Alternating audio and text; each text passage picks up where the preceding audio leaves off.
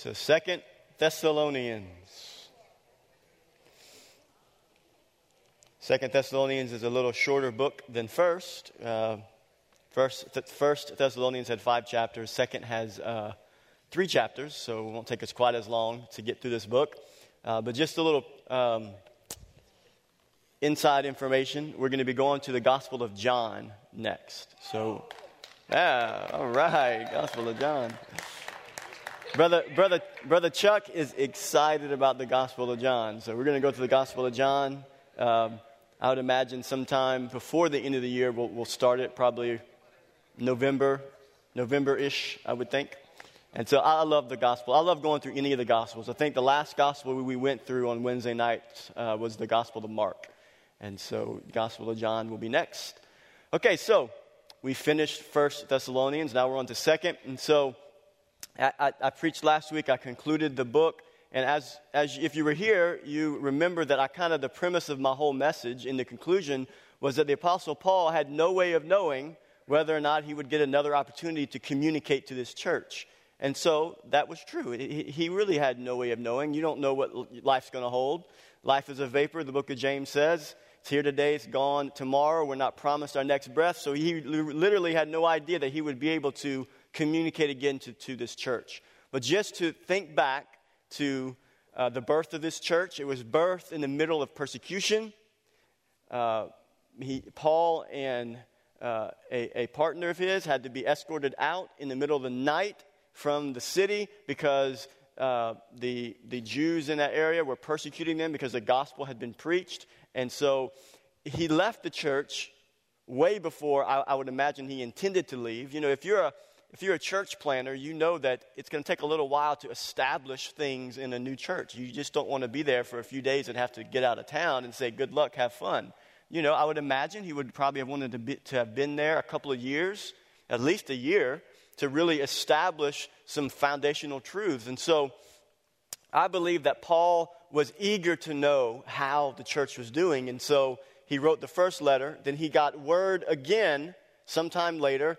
And the time frame is somewhere around six to nine months, scholars think the second letter came after he had gotten word about how the church was doing. So he was concerned about the condition of their faith. He was concerned about how they were doing. Were they, how were they handling the persecution? How were they handling their newfound faith in Jesus Christ? Were they persevering? Were, were they genuine believers in Jesus Christ? You know, because to really know if somebody's a believer, it's more than just a, a, a repeating of a prayer at an altar. You guys know that? It's more than just coming down here and repeat, re- repeating a prayer. It's, it's actual, you know, for us as pastors to know, and for brothers and sisters in Christ to know if somebody is a believer, it takes some time to, to recognize the fruits of repentance in that person's life. You know, there can be somebody who says that they're something, but they're not. You guys ever experienced that? They can say, I, I, I believe in this and I believe in that, or, or, or I love you, you know, when your spouse tells you that they love you, do they show you that they love you?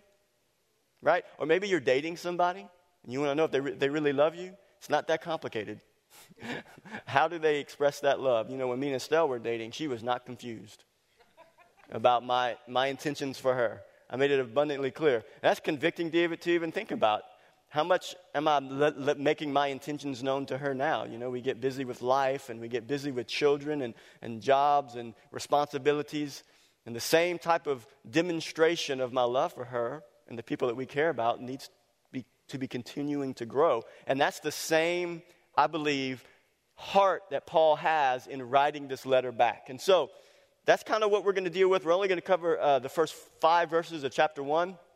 But what you're going to notice is, is that Paul's going to hit the same themes. And there's one of the similar themes that we covered last week is going to be in this message too. But he, he, there's really two main issues that are going on. And he, from his report that he got when, before he wrote the second letter, he writes about these issues once more with them. And there's still this issue from these false teachers about the idea that the coming of the Lord Jesus had already happened.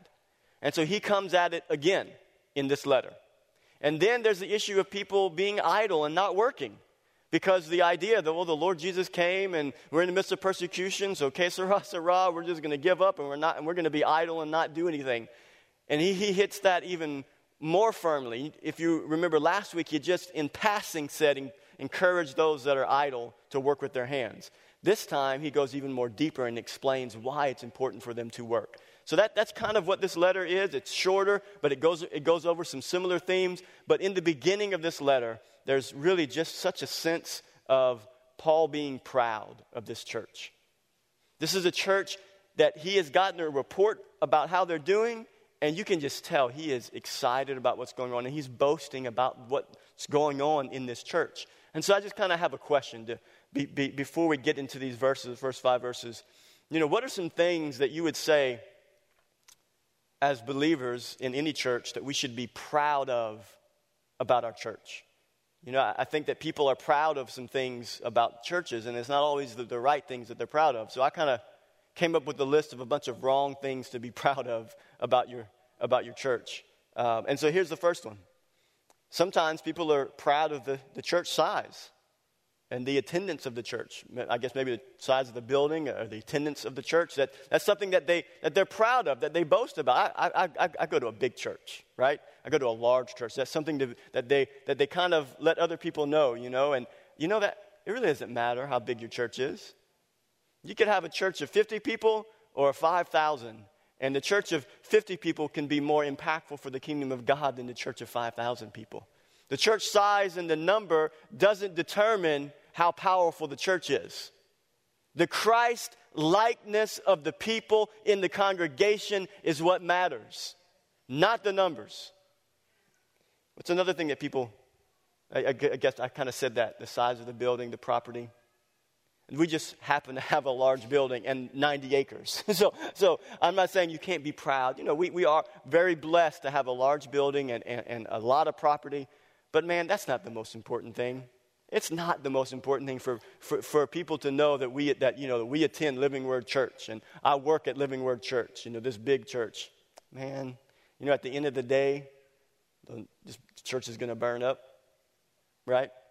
It's going to be nothing. We're going to be in heaven not worried about our buildings and our acres. We're going to be worried about exalting Christ. The next thing, what's some other reasons? Their wealth. The wealth of the church. You know, a lot of times you have a large church, large congregation, you, you can have a lot of money, and so then that you can, you can be proud of the fact that you have a church with a lot of money in it. The next thing that people wrongly are proud of, the social status of their members. You never, I, look, people love it whenever there's somebody famous in their church, somebody that has influence in the community. It's this idea that the, the, the, the, the cool, popular people in our culture or society or community come to our church. Man, that doesn't matter. It's the next thing that people can be proud of the prominence of their pastor. You know, I think this is, this is a, a challenging thing, especially in the day of social media and uh, media in general. There's, there's so many larger churches with prominent pastors that get their name out there, and people will come and attend their church because of their name. You know, I've heard of church plants where you got a, a celebrity pastor that goes and plants a church, and there can, I'm not saying there's anything wrong with, with what they're doing, but they'll go start a church and they might have two, two, two, three thousand people show up because they're coming because of that personality and the prominence of that pastor. And there's something that people latch on to with that that is earthly, that is, that is not good, it's not healthy. It's not, that's not a reason to go to a church because the pastor is famous or he's seen on TV or he's got a big following on Twitter or everyone else loves the church. You know, people, you know, if, if, you post a, a, a, selfie of yourself, you know, in the pew with somebody, I'm, I'm at so and so's church, and you post it and you get all kind of likes. I mean, that's, that's, that's not why you go to church, right? Their creativity. Some people, this is, this is like their thing. This is why they, this is their thing about church, is how creative can we be? How, how cutting edge can we be in the church? You know, I'm not against technology. You know, we have big screens, we have lights hanging from the ceiling. I've often wondered when we're going to take those down. We'll probably eventually, and we got to do a, a reset sometime, but we got lights hanging from the ceiling. We got, you know, it's a modern church building. We, we live stream now. If you haven't known that, we live stream on Sunday mornings at 10 a.m. So I'm not against technology, but I'm not for technology for the sake of technology's sake. I'm not for being creative for the sake of being creative so people can come and look at our creativity. Right? I mean, being creative is not the goal of a church. And I think sometimes people can, can place that as an idol in their view of church. That the goal is to try to be as creative as, as we possibly can with the gospel message. There's nothing wrong with being creative and you know doing different things to try to preach the gospel message. But as I said at the prayer time, the gospel message is simple. And you know what the Word of God says? It says that people are saved through the foolishness of preaching. And why is the foolishness of preaching the tool that God uses? Because it's not our creativity. Because if it was by our creativity, then what happens? Man, that's a good job. You did a good job.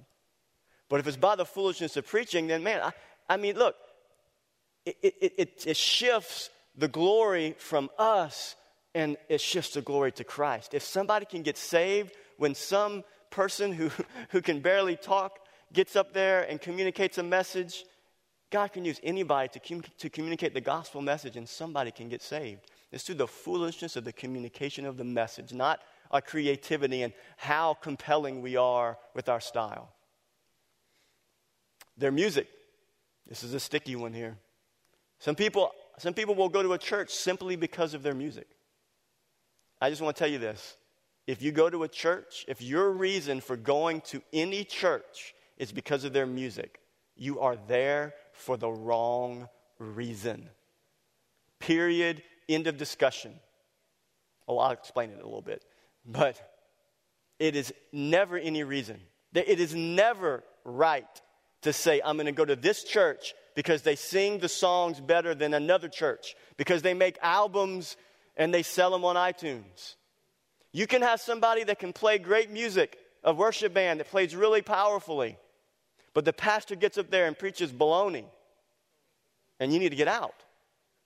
The way you decide that you're going to go to a church and be proud of that church is whenever it's the church that rightly divides the word of truth that has pastors that care about right doctrine, that care about rightly handling the word of truth. Not about the lick on the guitar and the beat of the drum and how creative it looks and sounds. Because at the end of the day, trends change, styles change, songs change, but the Word of God never changes.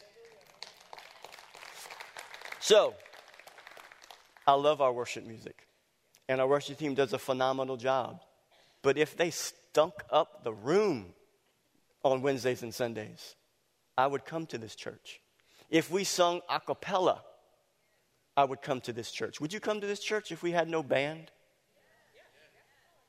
I'm not sure about that. That's a test for a lot of people. Would you go to, I mean, think about the early church. You know, I've gone through this list here. Let's see what, let me, is there anything else I have up there? Their, their programs, their influence in the community. Now, there's good influence we can have in, in the community, and we can be proud of that, that we influence our, our, our community for Christ, but looking at it from a negative sense, that we're just, we're glad we're influential in the community for favor and things. But when you look through this list of things that a lot of people are proud of in their church, the church at Thessalonica had none of these. Let's look at the list. They, they didn't have a big church. It had just gotten planted. They didn't have a building. They weren't wealthy. Do you know why they weren't wealthy? Because a lot of them weren't working because they thought Jesus had come back. They gave up. And then if they were working, they were ostracized because they were Christians. They didn't have, there was no great social status of anybody in the congregation. There was no prominent pastor. We have no mention of who the pastor was in this church no prominence of any pastor. They weren't creative. We have no idea that uh, of if, if they had music. There's no mention of that, that, that there was music in any, any of the er, early churches. We, we know that they were singing of hymns, a cappella, but there's no mention that they had instruments and, and music. I don't know if they had programs. And they clearly had no influence in the community. They were trying to run them out of town. So, was this church any less of a church than this church? Than any other prominent church that you can think of? Absolutely not. So, what was it that we're going to see that makes what I, what I call it, I titled the message, a faithful church? A faithful church, or a healthy church, or a church to be proud of. And this is what the Apostle Paul is getting at here. Let's read the verses here 2 Thessalonians 1 1 through 5. He says, To the church of the Thessalonians, in God our Father and the Lord Jesus Christ, grace to you and peace from God our Father and the Lord Jesus Christ. We ought always to give thanks to God for you, brothers, as is right, because your faith is growing abundantly, and the love of every one of you for one another is increasing. Therefore, we ourselves boast. We're proud. We boast about you in the churches of God for your steadfastness and your faith in all your persecutions and in the afflictions that you are enduring. This is evidence of the righteous judgment of God, that you may be considered worthy of the kingdom of God for which you are also suffering. Some powerful verses there. And so, what, what, what do we see in these verses with that context in mind about what, what should we be proud of about our church? What are the things that God values? We see the Apostle Paul is valuing, that he's boasting about. The first thing that we saw is genuine conversion. Genuine conversion. And you may think, wait, wait, wait a minute. Is that something to boast about? He didn't know if their faith was genuine. He had he planted the gospel, people got saved, and he got out of Dodge because he had to leave because people were trying to kill him. And so he got word back that their faith was increasing. That's what it said in that second section of those verses. And so he was proud of the fact that the church was full of believers. You know, I think a lot of times people get confused about what the purpose of, of a church is. I think a lot of times we believe that the purpose of a church is to attract non believers. I know this is difficult, but just stretch your brain with me. The purpose, because this runs countercultural to a lot of things that are ingrained in us as Christians growing up in church. A lot of people believe that the church, that word church, the church, is for the purpose of the attraction of, the attraction of non believers, to get non believers to come into the building. Well, let's study what that word church means, okay? That word church, the Greek word for that word church is the word ecclesia. And the word ecclesia means a calling out, or in another way, a gathering of the called out. So a church is a gathering of those that God has called out from darkness into light. This is, this is what it says. Let's look at Let's look at Second Thessalonians. We're going to jump ahead. We will eventually cover this text, but this is Second Thessalonians 2 13 and 14. It says, But we ought always to give thanks to God for you, brothers, beloved by the Lord, because God chose you as the first fruits to be saved through sanctification by the Spirit and belief in the truth. To this, He called you through the gospel. It's a calling, it's a gathering of those that have been called through the gospel so that you may obtain the glory of our Lord Jesus Christ. Another section, there's a lot of other scriptures I could have used here, but here's the second one Romans 8, 29 and 30. For those whom, speaking of God, he foreknew, he also predestined to be conformed to the image of his Son, in order that he might be the firstborn among many brothers. And those whom he predestined, he also called. It's a calling out. And those whom he called, he justified. That's what it means to be saved. When you are called through the gospel message, and by faith you believe in the message of the gospel, it says here in Romans 8, you are justified. And those, those whom he justified, eventually the justified will be glorified. And to be glorified means this, this body of flesh will be stripped away and we will be in heaven in, in our glorified bodies. So those who are called through the gospel, they're justified and then they're glorified. But a church is a gathering of the called out ones. And so this is where the, the unbelievers come into play. The, under, the unbelievers, so will we have unbelievers that come on Sunday mornings and on, on Wednesday nights? Absolutely. Every Sunday and possibly on Wednesdays, we'll have unbelievers that will come in. And we don't put a sign at the door that says, check yes or no if you're saved or you're not saved. Check yes or no if you're an adulterer or not an adulterer. Check yes or well, everyone's welcome. Come, come to our church, right? And what happens is, is that whenever the gospel is put on display, people can be given opportunities to get saved. But it, is, it has never been intended, or it should never be intended, that this is the primary place where people get saved. That's not what the, that's not what the New Testament teaches us.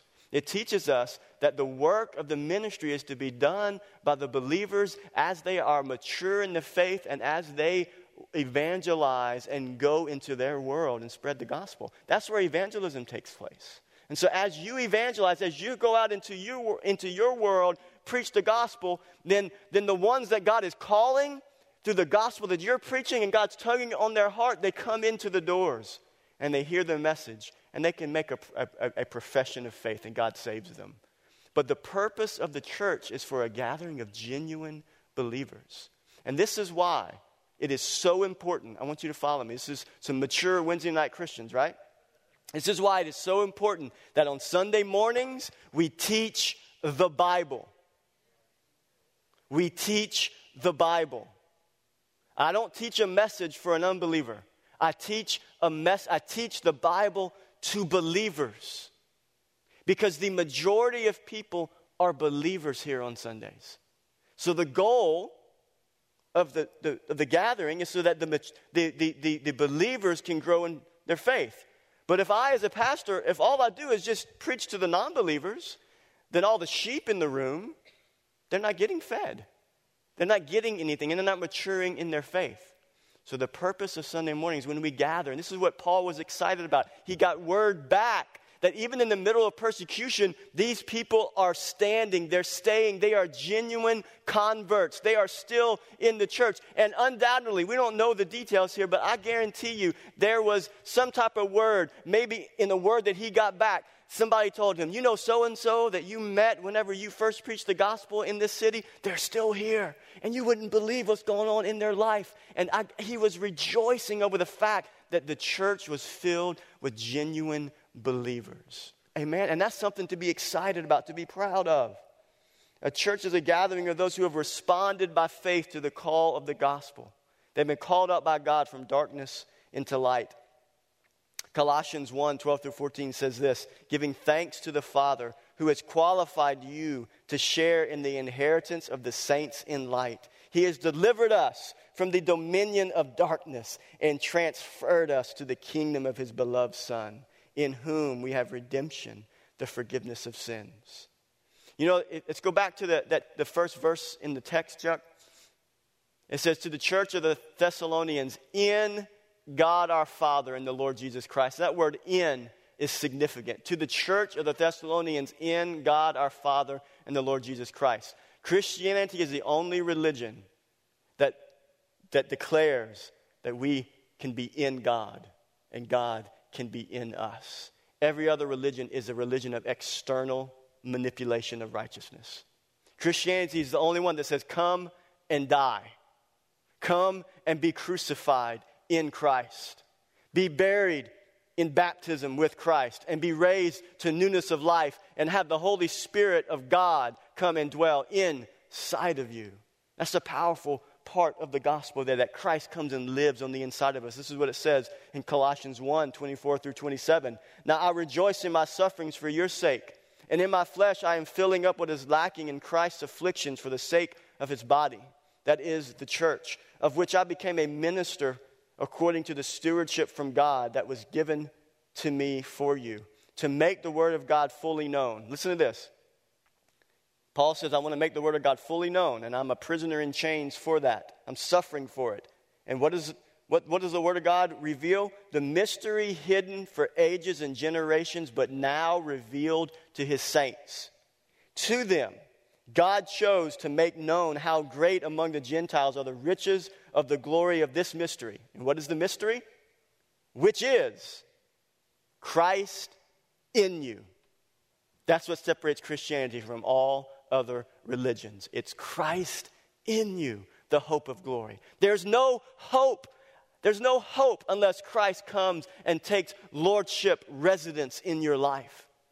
You cannot, in your own flesh, manipulate your, your flesh to be good enough and right enough. It takes a crucifixion of your flesh, a dying to yourself, so that you can have Christ come and live on the inside of you through the power of the Holy Spirit. Christ in you. And Paul is celebrating this. The church in Thessalonica is filled with genuine believers who have been born again and are found in Christ. And this is how he addresses them. He addresses them like this at the beginning of this letter. He says, he, let's, let's go back to that text. He says, To the church of the Thessalonians who are in God and our Father, the Lord Jesus Christ. He's acknowledging this is a, a gathering of those who have been called out and they are producing genuine fruits of repentance. They are in God and our Father, the Lord Jesus Christ. So that's the second, that, that, that's the first thing that a faithful church is it's a gathering of the saints. You know, there will be a time where there will be a separating of the sheep, the sheep and the goats. And all the ones who are playing church, all the ones who are acting like they're believers and are mixed among the goats, are mixed, among the sheep, there's going to be a separating. And, that, and, and, and, and they're going to be separated, and the true believers will, will come to the surface. So one day, one day, all, all, will, all will be made, made clear. The second thing that he brings out, this is really good here. This is, let's go back to the text. It says, We ought, uh, no, not, not, not chapter 3, yeah, chapter 1. This is right after he talked to, he, he greeted them, and then he says this We ought always to give thanks to God for you, brothers, as is right, because your faith is growing abundantly. So, the second thing that a faithful church is a, gathering of the, the called out ones, a gathering of genuine Christians, that these genuine Christians are showing a sign of increasing faith. And when he says this word increasing faith, or, or he says growing abundantly, it has this picture of to increase beyond measure or to, to, to or, or grown beyond what could be expected. That's kind of the language that's being used there. So when he's saying, we ought always to give thanks to God for you, brothers, as is right, because your faith is growing abundantly, it's kind of the picture as he's shocked. He's like, I just planted this church. I had to run out because of persecution, and I got word just a few months later, you guys are growing in the faith. You're persevering. I know the persecution that you're going through. This is amazing. Your faith is increasing. You are growing abundantly. And this is a sign of a faithful church. This is a sign of a church that is mature in the Lord. Their faith is increasing. They are growing increasingly into the measure of the stature of the fullness of Christ. 1 Thessalonians 3 gives us a picture. This is what we studied last time. I just want you to see what Paul's concern was. This is 1 Thessalonians 3 9 and 10. For what thanksgiving can we return to God for you? For all the joy that we feel for your sake before our God, as we pray most earnestly night and day, that we may see you face to face and supply what is lacking in your faith. What's he saying there? He's saying, Man, I want to get to you. I want to come back to you so I can do what? Help you increase in your faith. There's some things that I know I, haven't, I wasn't able to be there for a long time. I wasn't able to, to, to, to teach all the things that I wanted to teach, so I want to get back to you so I can see to it that you increase in the faith. Now, he was never able to do that, but he got word, and this is why he says this in this second letter. He says, You are growing abundantly in the faith, and I'm, and I'm proud of this. You're growing abundantly.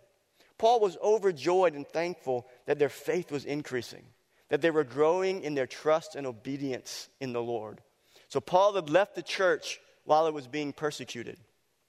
He would have been unsure as to know how they were going to respond, which is true.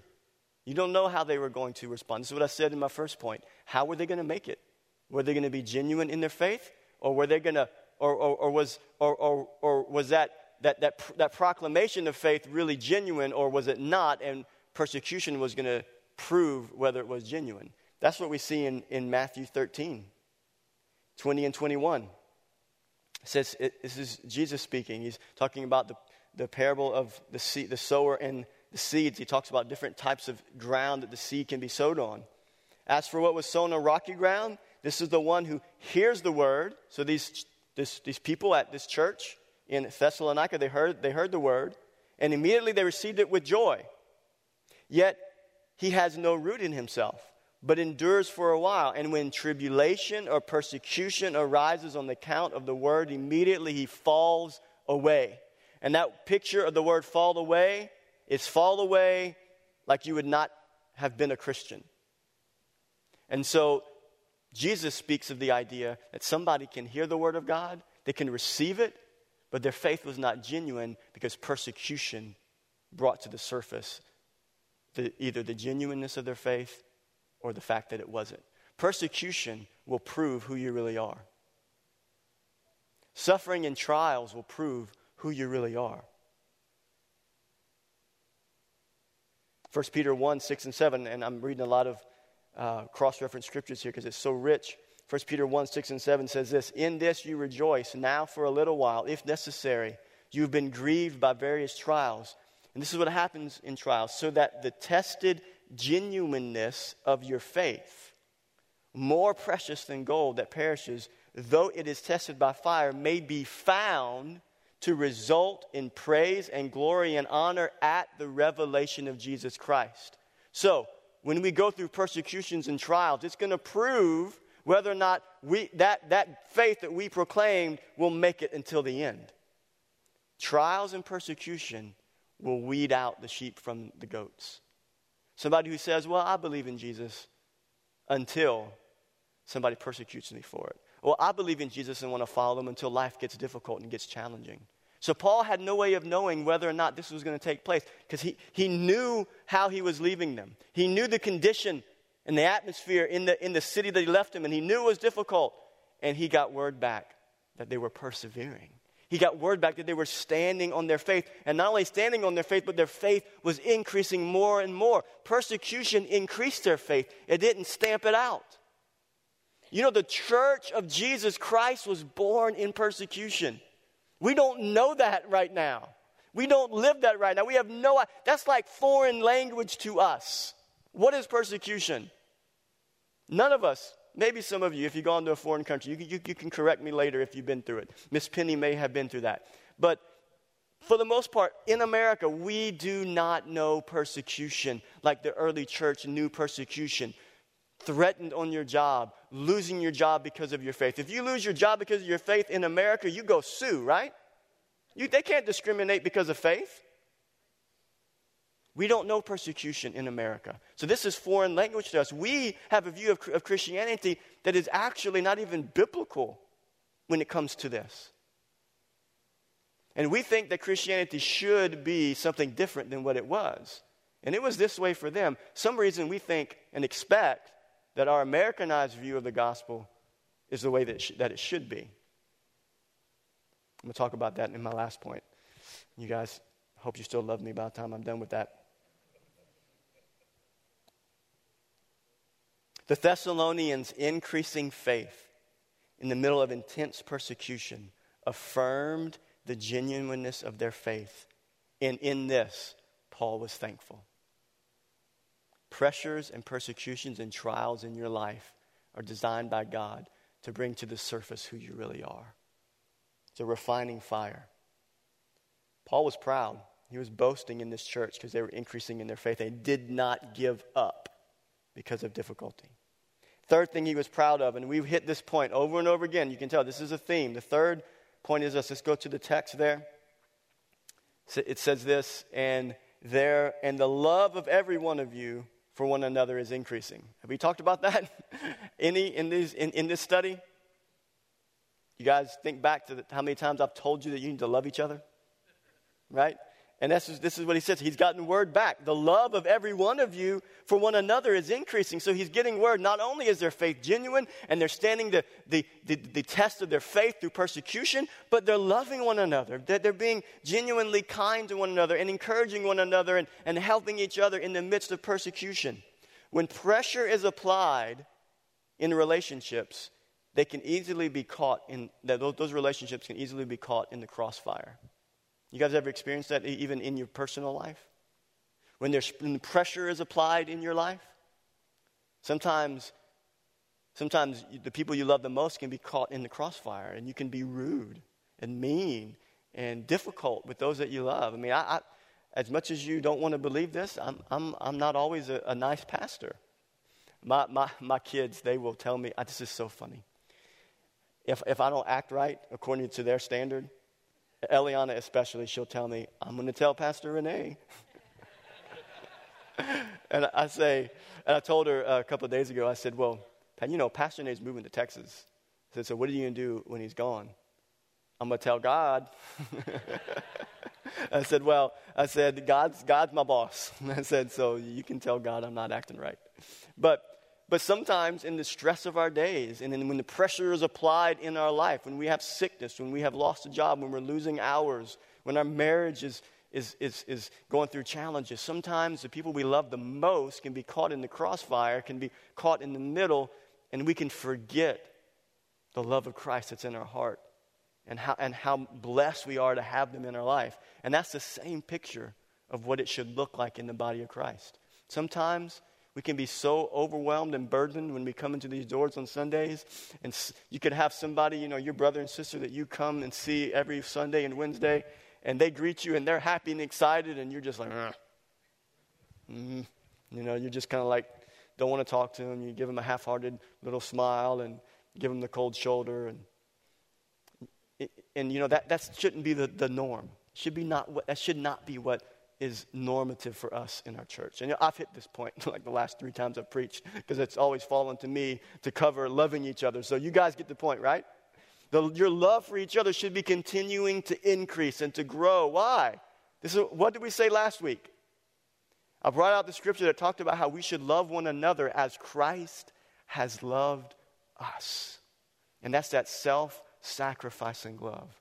That's that love that says, My needs are not greater than your needs, and my preferences are not greater than your preferences. That's the love of Christ.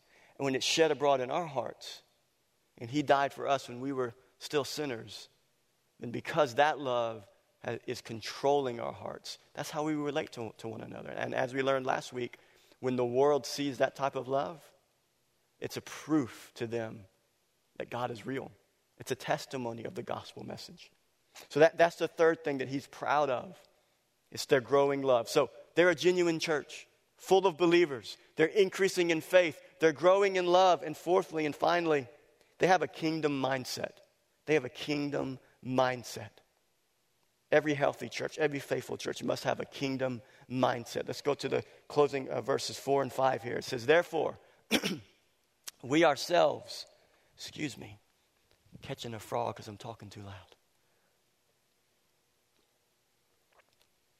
Therefore, we ourselves boast about you in the churches. You see what he's saying here? He's boasting about, I'm boasting about you in the churches of God for your steadfastness. This is what we were talking about. And faith.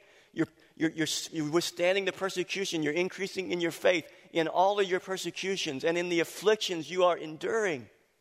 This is evidence of the righteous judgment of God, that you may be considered worthy of the kingdom of God for which you are also suffering. Why are they suffering? Because of the kingdom of God. They're suffering because they have aligned themselves with the truth of the gospel. How powerful is that? Sometimes I think I, I, wish I would get persecuted like that. I'm being real with you. I've never, never suffered like that. How would I stand? If I said that I align myself with the kingdom of God, my allegiance is, is not to any other king or any other ruler. My allegiance is to King Jesus. And as a result of that allegiance, I get persecuted. That's, that's being counted worthy of the kingdom. And that's what they were doing. They had a kingdom mindset. They didn't bail because it got difficult in their faith. They didn't bail because they were going through challenges or sicknesses or they were being abused, taken advantage of because of their allegiance to the kingdom of Christ. They believed in the resurrection of Jesus. And that's the crux of Christianity is the resurrection of Jesus Christ. We think the crux of Christianity is a lot of other things in cultural Christianity, but the crux of Christianity is the resurrection of Jesus Christ, and this is what the early church bled and died for. Was a belief that Jesus was not just a man and not just the Messiah and didn't just do miracles and didn't just die on the cross, but died on the cross, was in the grave for three days, and rose out of the grave and was seen by over 500 people after his resurrection. This is what they died for. They died and were persecuted because they said, We believe in Jesus Christ and we believe that he was raised from the dead and we're going to worship him. That's a kingdom mindset. And this is what Paul is boasting about. He's looking at this church. He knew what it was like when he was forced out in the middle of the night. He saw the anger and the hostility of the Jews towards this, earth, this, this, this, new church that was just birthed in power and might. And he knew what they were going to go through. And he got word back that they had a kingdom mindset, that they kept their allegiance to the truth of the resurrection, and they didn't waver. Some of them lost their life for it. I would imagine he got word back that people lost their life because of their allegiance to faith in Jesus. But the church persevered and it grew and it increased in the middle of persecution. There's a man centered attitude that permeates a lot of churches today. The church of the Lord Jesus is not centered around the exaltation of man. His man's temporal needs, his desires or his wants. It is not centered around having an easy Christian life void of all difficulty, trials, and pain. That is not Christianity. It is not biblical Christianity. The opposite is actually true. It's not centered around trying to live a better life. That's false religion or being successful at navigating navigating difficult life experiences. That's not Christianity, that's false religion. Christianity centers around the exaltation of Christ and the reality of the resurrection of Christ. That's Christianity. That's why we gather, that's why we worship, that's why we sing songs. That's why we witness. That's why we evangelize. That's why we take trailers on Saturday. We're going to go to Orange, Texas, and we're going to, we're going to preach the gospel through our, through our good deeds and through the words that we say. That's why we do that. That's Christianity. It's not about gathering on Sundays to hear a message about how to have a better life. That's not church. It's not the center of church. Does God want you to have a better life? He's not, a, he's not an angry man upstairs who wants you to be like a sour pickle. He wants you to be happy, but he wants you to be happy because of Christ, not because you have the big house, not because, you not because your, your bills are paid, not because your marriage is good, not because of all the lists of other things that need to be right for us to be good with God. Because again, when it's all stripped away, when it's all stripped away, because it will be, what is left? That's Christianity. And I, I, I, fear, I fear that we have all, myself included, we have all been influenced greatly by cultural Christianity, by American cultural Christianity. We've just, we've bought into the idea that church is about me. Church is about me. It's about me coming and having an experience. I can't tell you how many times I hear churches advertising, come to our church experience. Like it's a show that they're going to put on. The church, you guys still with me? I know some heavy stuff. you guys still love me? The church of the Lord Jesus is centered around the exaltation of Christ and the advancement of the kingdom of God. And as I said earlier, I fear that we have all been influenced by cultural Christianity, a form of Christianity that makes the Bible about us. This kind of Christianity has no room for a biblical view of suffering. So I want to read this to you. This is a commentary by Leon Morris. It's kind of lengthy. I want you to read it with me. This is his commentary on, on the books we're studying. It says the New Testament does not look on suffering in quite the same way as do most modern people. To us, it is in itself an evil, something to be avoided at all cost. Now, while the New Testament does not gloss over the aspect of suffering, it does not lose sight either of the fact that in the good providence of God, suffering is often the means of working out God's eternal purpose. It develops in the sufferers qualities of character. It teaches valuable lessons. Suffering is not thought of as something that may, poss- that, that may possibly be avoided by the Christian for him. For him, it is inevitable. He is ordained to it. He must live out his life and develop his Christian character in a world which is dominated by non Christian ideas. His faith is not some fragile thing to be kept in a kind of spiritual cotton wool, insulated from all shocks. It is robust. It is to be manifested in the fires of trouble and in the furnace of affliction. The very troubles and afflictions which the world heaps on the believer be, become under God the means of making him what he ought to be in suffering. When we have come to when, we come to regard it in this light, it is not to be thought of as, as evidence that God has forsaken us. You guys hear that? It is not to be thought of as evidence that God has forsaken us, but as evidence that God is with us. Such suffering is a vivid token of the presence of God. This is what it said in Second Thessalonians. This is what he said there. He said, Because of your suffering, it is evidence and proof that you are counted worthy to suffer for the gospel, for the kingdom of God. It is a token, it is evidence that you are a part of the kingdom when you suffer for Jesus' sake.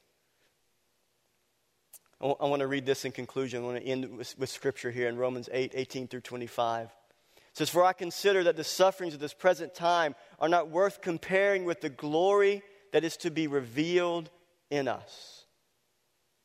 For the creation waits with eager longing for the revealing of the sons of God.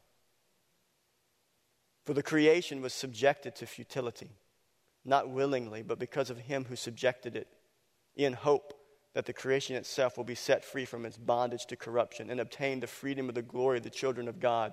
What's Paul saying there?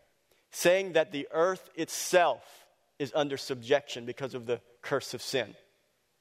That's why we have Hurricane Irma. That's why we had Hurricane Harvey. That's why we have earthquakes. That's why we have the earth itself is groaning to be redeemed. For we know that the whole creation has been groaning together in the pains of childbirth until now because of this suffering. And not only the creation, but we ourselves are groaning. We ourselves, who have the first fruits of the Spirit, who are believers, groan inwardly as we wait eagerly for adoption as sons, the redemption of our bodies. For in this hope we were saved. In what hope? In the hope that this was temporary, in the hope that the gospel was true, in the hope that the resurrection was true, and that one day temporary will be stripped away and eternal will be the reality. Heaven will be our home. This is what we groan for. I'm not saying that we should celebrate suffering and say, Come and get me. But I'm saying, in the suffering, we say, God, I know that you're not abandoned me. You are with me in the middle of suffering. And when I'm in the middle of that suffering, you are working in me a weight that far exceeds all the, the pain of the temporary things I'm going through. It is working in me a weight of glory. You're maturing me, you're growing me. And, and, and in the middle of that, we're groaning. We're saying, God, my hope is in you. It's in heaven. It's in the fact that this is not going to last forever. It's in the fact that one day you're going to put your foot down on the earth and you're going to say, Time will be no more. Suffering will be no more. Pain will be no more. Sin and temptation will be no more. Satan's rule will be no more. He will no longer be allowed to enslave people in bondage to sin. God will stamp it out in judgment. And that is our hope. And that is why we groan inwardly. And that is a sign, that is a sign of a faithful church who has that view, that view of the kingdom mindset. Not only the creation, but we ourselves who have the first fruits of the Spirit groan inwardly as we wait eagerly for the adoption as sons. For in this hope we were saved. Now, hope, this is really neat what it says here. Now, hope that is seen is not hope right? What's to hope for if you see it? If it's right here, I don't need to hope that I'm going to get it one day. I have it. But I don't see heaven. But it's there. And I'm going there. I might be going there sooner than I think. Now, hope that is seen is not hope. For who hopes for what he sees, Paul says. But if, but if we hope for what we do not see, we wait for it with patience. For what I just told you, that God will end it all. He will bring justice, He will bring a wiping away of all your tears. And every bit of suffering you go, go through for the sake of the kingdom of God, that you glorify Him through the suffering, it's gonna, it's, you're going to receive an eternal weight of glory. And every time you glorify God through the pain, you're going to receive an eternal weight of glory. And there will be a trail of people that follows behind you because you had a kingdom mindset and, and your faith stood the test, like this church did. Your faith stands the test in the middle of cancer. It stands the test in the middle of that child that's running away from God. It stands the test in the middle of the layoff. It stands the test in the middle of the persecution. And you, when you stand and you stay faithful, and your faith increases and grows, and you're matured in the faith, you will have a trail of people follow behind you because of the impact of the gospel in their life. Amen? Amen. Would you stand with me? Lord, I, I pray, I, I pray that I pray, Lord, that we can live this. Oh Lord, let that be true of us all tonight. God, as I preach it, Lord, God, I feel the weight of that truth. Lord, let that be true in my heart and in all of our hearts. God, that we would not allow challenges and difficulties in life to diminish our faith, but we would surrender to the work of the Holy Spirit in our life in the middle of the challenges, in the middle of the pain, in the middle of the suffering and the persecution. And we would let you do your work. We let you do your work. And God, may we glorify you in it. May, your, may the power of the gospel be seen more vividly through how our faith is increased even in the middle of difficulties. God, I thank you for this church. I thank you for what you're doing in Living Word Church. You are building your church. You're building a church full of, of, of, people that have a kingdom mindset that are about the advancement of the gospel of Jesus Christ. And I thank you for that. You have great things ahead for us. God, as we open your word and as we teach your word, as we explain the Bible, and, and, and people understand it and they grow in their faith, God, you are building an army in this church that is going to spread the gospel all over this community, this region, and all over the world. I thank you for that. We anticipate that in Jesus' name. Amen.